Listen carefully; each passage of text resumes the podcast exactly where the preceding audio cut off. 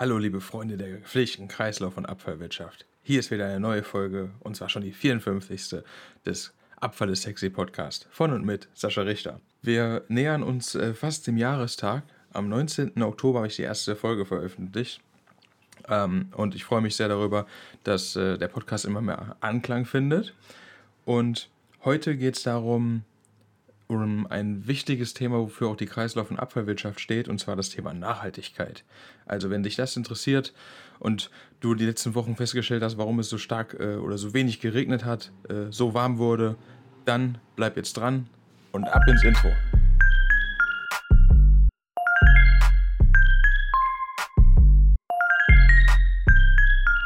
Die Wirtschaft, die ist äh, schon längst dabei, Ressourcen einzusparen und CO2-Emissionen zu senken. Deutschland hat das Ziel, bis 2045 klimaneutral zu sein. Also die emittierten Treibhausgase sind gleichgesetzt äh, mit dem, was wir abbauen können in Deutschland. Und 2050 ist das Ziel dann, negative Emissionen zu ähm, emittieren. Die EU hat, glaube ich, das Ziel, bis 2050 klimaneutral zu sein. Und da möchte ich dich heute ein bisschen mitnehmen. Ähm, ich habe ein paar Sachen dazu rausgesucht und äh, einfach mal so ein bisschen äh, dich ins Denken bringen. Dass äh, an dieser Kette natürlich alle beteiligt sind, ist klar. Also einmal der Verbraucher, die Unternehmen und halt einzelne Wirtschaftszweige bzw. ganze Branchen. Ich habe dazu beim IWD mal ein bisschen recherchiert und festgestellt, dass äh, die Unternehmen, 36,3 Prozent davon, verfolgen noch gar keine zirkuläre Strategie. Und 23,4 Prozent haben eine zirkuläre Strategie. Warum erzähle ich das? Zum 01.01.2023 äh, tritt ähm, das Brennstoffemissionshandelsgesetz auch für die Verbrennung von Hausmüll oder Gewerbeabfällen in, äh, in Kraft. Das heißt, was passiert dadurch? Äh, die Kosten werden steigen, deutlich sogar. Man redet ja unterschiedlich, je nachdem, was für Abfälle verbrannt werden, zwischen 5 bis 20, 25 Euro pro Tonne, die verbrannt werden, was quasi nochmal an Gebühren hochkommen. Wenn man jetzt dieses Politische dabei betrachtet, ähm, wurden für den Bundeshaushalt in 2023 durch den Kollegen Lindner 900 Millionen Euro schon in den Bundeshaushalt äh, eingeplant. 900 Millionen Euro, die quasi ja, äh, am Ende eine Steuer darstellen, die wir alle bezahlen dürfen. Du als, vielleicht nur als Bürger, der seinen Abfall entsorgt, der dann wiederum energetisch verwertet wird und darauf dann diese Steuer anfällt, oder halt Gewerbebetriebe. Das Thema ist aber, dass mit diesem BEHG, also Brennstoffemissionshandelsgesetz, eigentlich am Ziel vorbeigeschossen wird. Das heißt, wir werden mit äh, Gebühren belastet, aber weg vom Abfall kommen wir dadurch noch lange nicht. Und da schließen sich die beiden Punkte, die ich gerade genannt habe. Das eine ist, wir haben die Abfallverbrennung, die ganz gut dasteht im Vergleich zu anderen äh, europäischen Ländern, die immer noch deponieren, wo du quasi die Methan Gase in die Umwelt gelangen, die einfach ein Vielfaches schädlicher sind als CO2. Das heißt, wir machen in Deutschland wieder etwas besser als äh, woanders. Und gleichzeitig haben wir aber das Thema, dass die Produkte nicht so konzipiert werden, dass wir raus aus der Verbrennung gehen. Und genau da muss man eigentlich anpacken. Das heißt, wenn wir als Verbraucher ein bisschen darüber nachdenken, unsere Produkte, die wir nutzen, ja, vielleicht langlebiger zu nutzen oder weiter zu verschenken und die nicht wieder dem Abfall zuzuführen, ist das quasi auf der Verbraucherseite ein Thema. Aber viel interessanter ist es doch, was die Unternehmen damit machen. Das heißt, wenn die ihre Produkte entwerfen, müssen die eigentlich schon so ja, konzipiert werden, dass sie ein Vielfaches an Recyclingpotenzial einsparen. Bedeutet, wenn diese 36,3 Prozent, die ich gerade erwähnt habe, sich bis jetzt noch gar nicht mit dem Thema zirkuläre Strategie beschäftigt haben, dann ist da doch der größte Hebel. Ähm, ich will gar nicht zu sehr in einzelne Beispiele gehen, sondern es geht einfach nur darum, was wir für einen generellen Einfluss haben mit unserem Leben. Ich habe dazu noch eine andere Sache herausgefunden oder äh, die mich den letzten Tagen eigentlich belastet hat. Ähm, du hast dieses Thema ganz oft wahrscheinlich auch schon jetzt in den Nachrichten verfolgt, das Flächenbrennen, äh, Wälderbrennen, also Hektar äh, an Flächen, die äh, vielleicht auch landwirtschaftlich benutzt werden äh, und aufgrund der langen Trockendürre ähm, die übrigens, die es schon immer gab. Ne? Also es ist gerade vielleicht ein bisschen, wird es gebasht in diese Richtung, ja, es ist so trocken, aber das war schon immer mal wieder so. Aber das Thema ist halt, dass diese, diese versiegelten Flächen ein riesen CO2-Thema haben. Ich habe zum Beispiel herausgefunden, weil ich dann danach gezielt gesucht habe, die globalen Waldflächen. Die kann, äh, kann man grundsätzlich als äh, die grüne Lunge des Planeten betrachten. Und in den letzten 60 Jahren haben wir 81,7 Millionen Hektar verloren an grüner Lunge. Das wäre so, als wenn du einen Großteil deiner Lunge verlieren würdest und dann würdest du natürlich nicht mehr atmen können. Wo kommt das her? Wir haben 437 äh, Millionen Hektar verloren, aber gleichzeitig 355 Millionen Hektar dazugewonnen. Wo kommen diese äh, Hektar her, die dazugewonnen sind? Das war Regeneration, Aufforstung oder klimabedingte Vordringung von Bäumen, wo quasi vorher gar keine Bäume waren. Also einfach das ganz normale Leben auf dieser Erde, das was auch vor den Menschen schon gab. Jetzt ist es so, dass wenn ich mal schaue, was so zum Beispiel eine Buche um eine Tonne CO2 in der Photosynthese quasi äh, nutzbar zu machen, braucht diese eine Buche 80 Jahre. Das heißt, in einem Jahr verbraucht eine Buche 12,5 Kilogramm CO2. Das heißt, du müsstest, wenn du es einfach umrechnest, 80 Bäume oder 80 Buchen pflanzen, um eine Tonne CO2 zu sparen. Das heißt, wenn ich jetzt an dieses Thema landwirtschaftliche Flächen für zum Beispiel ähm, Viehbau oder sowas denke, wie viele Flächen da geschaffen werden, um den Konsumenten zufriedenzustellen, weißt du, dass eigentlich wir massiv unser Planeten berauben. Gleichzeitig ist es aber auch so, dass äh, es mittlerweile dazu kommt, dass die ganzen fleischproduzierenden äh, äh, Betriebe das Thema haben, dass sie mittlerweile nicht mehr hinterherkommen mit dem, mit dem Tierhandel oder mit dem Verfü äh, zur Verfügung stellen von äh, Tieren, die quasi dem, dem Fleischkonsum zunutze, äh, also, wie soll ich das denn sagen, nutzbar gemacht werden. Im Umkehrschluss bedeutet das, dass auch das teurer wird. Also alles ist teurer. Wir reden über äh, Inflation, die in den letzten Monaten äh, durchweg über 7% lag. Und jetzt wird das Fleisch auch nochmal teurer. Klar, jetzt kannst du vegan leben, das muss jeder für sich selber entscheiden.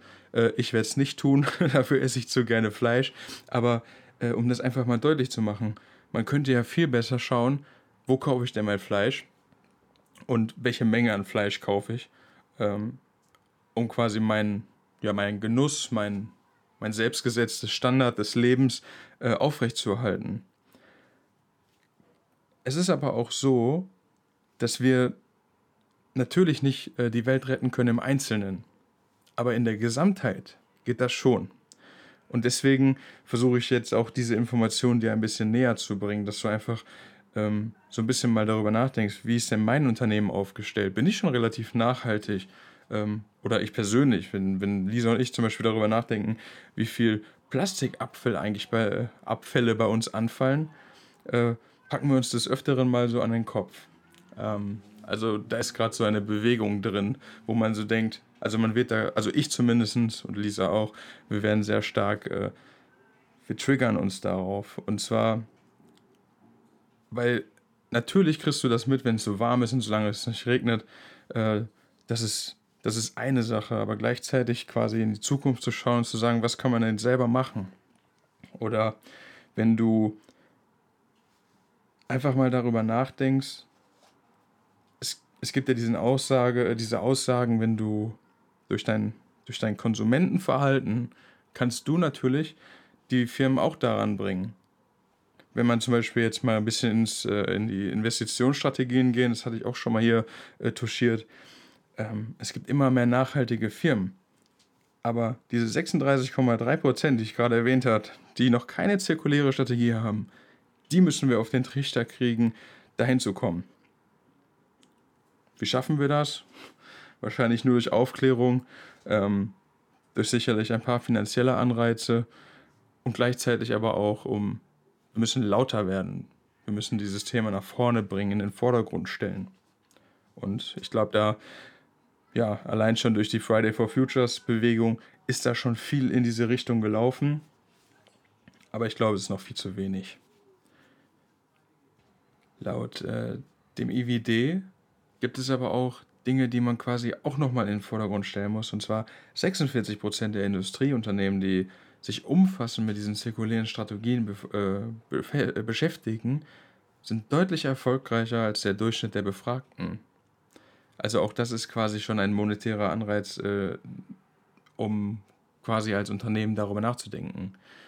Ich glieder mal diese, diese Abfallunternehmen aus, auch da bewegt sich ja viel. Ne? Also es geht um äh, emissionsfreie Fahrzeuge, die jetzt beschafft werden. Es gibt ähm, Verordnungen, die festsetzen, dass quasi die kommunalen ausschreibenden Stellen ähm, ja, nachhaltige Konzepte haben müssen, also ein quasi ähm, CO2-neutrale Fahrzeuge mit in die Investitionsstrategien einpacken. Das finden wir heute auch schon alles in Ausschreibungen wieder.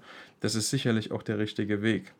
Gleichzeitig ist aber auch so, wir reden über Fachkräftemangel und Unternehmen können sich quasi die Firmen aussuchen. Nein, die Bewerber können sich die Firmen aussuchen, wo die arbeiten möchten. Und auch da hat sich was gedreht. Und ich denke, und das ist ja auch äh, allgemein zugänglich, dass Unternehmen, die einfach einen nachhaltigen Gedanken haben und vielleicht ein bisschen diese Work-Life-Balance, äh, das ist ein streitbares Thema, aber äh, in den Vordergrund stellen und sagen, hey, wir tun im, äh, im Unternehmen das und das und das für die Nachhaltigkeit, das und das für dich und dein Privatleben, die haben natürlich einen größeren Vorteil, die Leute zu sich zu holen. Was vielleicht an der Stelle auch nochmal kurz zu erwähnen sei, es gibt ja die Bandelverordnung, die quasi das Ziel hat, äh, den, den Boden zu schützen und quasi mineralische Abfälle als Ersatzbaustoff nutzen zu können. Also es ist quasi im Sinne der Kreislaufwirtschaft, dass nicht ähm, primäre Rohstoffe genutzt werden, sondern Recyclingmaterial. Auch da erleben wir, dass die Umsetzung total schwer ist, weil die ausschreibenden Stellen für Straßenbau ähm, zum Beispiel nicht Recyclingmaterial akzeptieren, sondern wirklich nur ähm, Primärmaterialien, die wirklich komplett frei sind von zum Beispiel Holz oder ähnlichem. Also es ist sehr viel Bewegung. Die Kreislaufwirtschaft ist da ja fundamental daran beteiligt, aber gleichzeitig uns, werden uns auch viele Dinge in den Weg gelegt, die dafür sorgen, dass es ein bisschen schwieriger wird, äh, in Zukunft sich A rechtskonform zu bewegen und B ähm, ja letztendlich dafür zu sorgen, dass du äh, ja, eine Produktqualifikation hast, die auch passt. Eine Sache, die ich dazu auch noch erwähnen möchte, wenn wir weg von Mantelverordnungen gehen, äh, hin zur Bioabfallverordnung.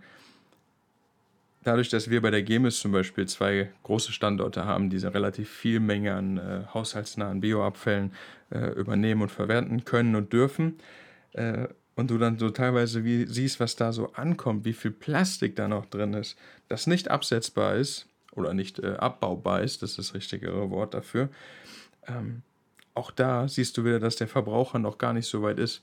Weil was ist denn so schwer daran, deinen Abfall, also dein Bioabfall aus der Tüte rauszuschmeißen in die braune oder grüne Tonne, je nachdem, welche Farbe die in deinem Landkreis hat, und die Plastiktüte dann zum Beispiel in die, in die gelbe Tonne oder in die schwarze Tonne zu packen. Aber dann hast du quasi den Stoff frei und der Verwerter hat einfache Möglichkeiten, das zu machen. Es ist ja natürlich auch so, dass dieser Abfall irgendwann wieder in der Verbrennung landet. Also nicht der Bioabfall, nicht, dass wir uns falsch verstehen oder ich mich falsch ausdrücke, sondern diese Plastikabfälle als Siebreste dann wiederum. Und auch da gibt es eine Veränderung, das heißt, äh, die Annahmegrenzwerte werden da verschärft. Aber solange der Verbraucher nicht anfängt, darüber nachzudenken, was er tut, und das geht nur durch Aufklärung und, und konsequentes immer wieder darauf hinweisen, wird es nicht besser. Die Kommunen machen das des Öfteren so, dass zum Beispiel diese Bio-Abfall-Plastiktüten, äh, die angeblich verwertbar sind, ähm, nicht genutzt werden sollen oder dürfen und dann auch gerne mal die Tonnen stehen gelassen werden. Äh, an sich sind die abbaubar, aber halt nicht in der Zeit, wie wir das brauchen in den Anlagen. Das heißt, am Ende landet es trotzdem wieder im Siebüberlauf und damit wieder bei der Verwertung, bei der thermischen Verwertung das soll es jetzt erstmal gewesen sein. Ähm, für mich war wichtig, dir so ein paar Punkte mitzugeben, was aktuell so zum Thema Nachhaltigkeit da ist und dass wir auf jeden Fall noch ziemlich viele Baustellen haben, was die zirkuläre Strategie angeht. In Deutschland, aber auch darüber hinaus. Wenn dich diese Folge äh, interessiert hat, teile sie gerne. Ähm, lass mir vielleicht deine Gedanken dazu zukommen. Und wenn du sagst, ey, ich arbeite im Unternehmen, äh, wir haben zwar nicht so viel mit Abfall zu tun, aber wir sind trotzdem total nachhaltig, ja, kontaktiere mich. Ich würde mich gerne mit dir dazu austauschen und wünsche dir jetzt von Herzen alles Gute. Bis zur nächsten Folge. Die gibt es in der nächsten Woche. Herzliche Grüße, dein Sascha Richter.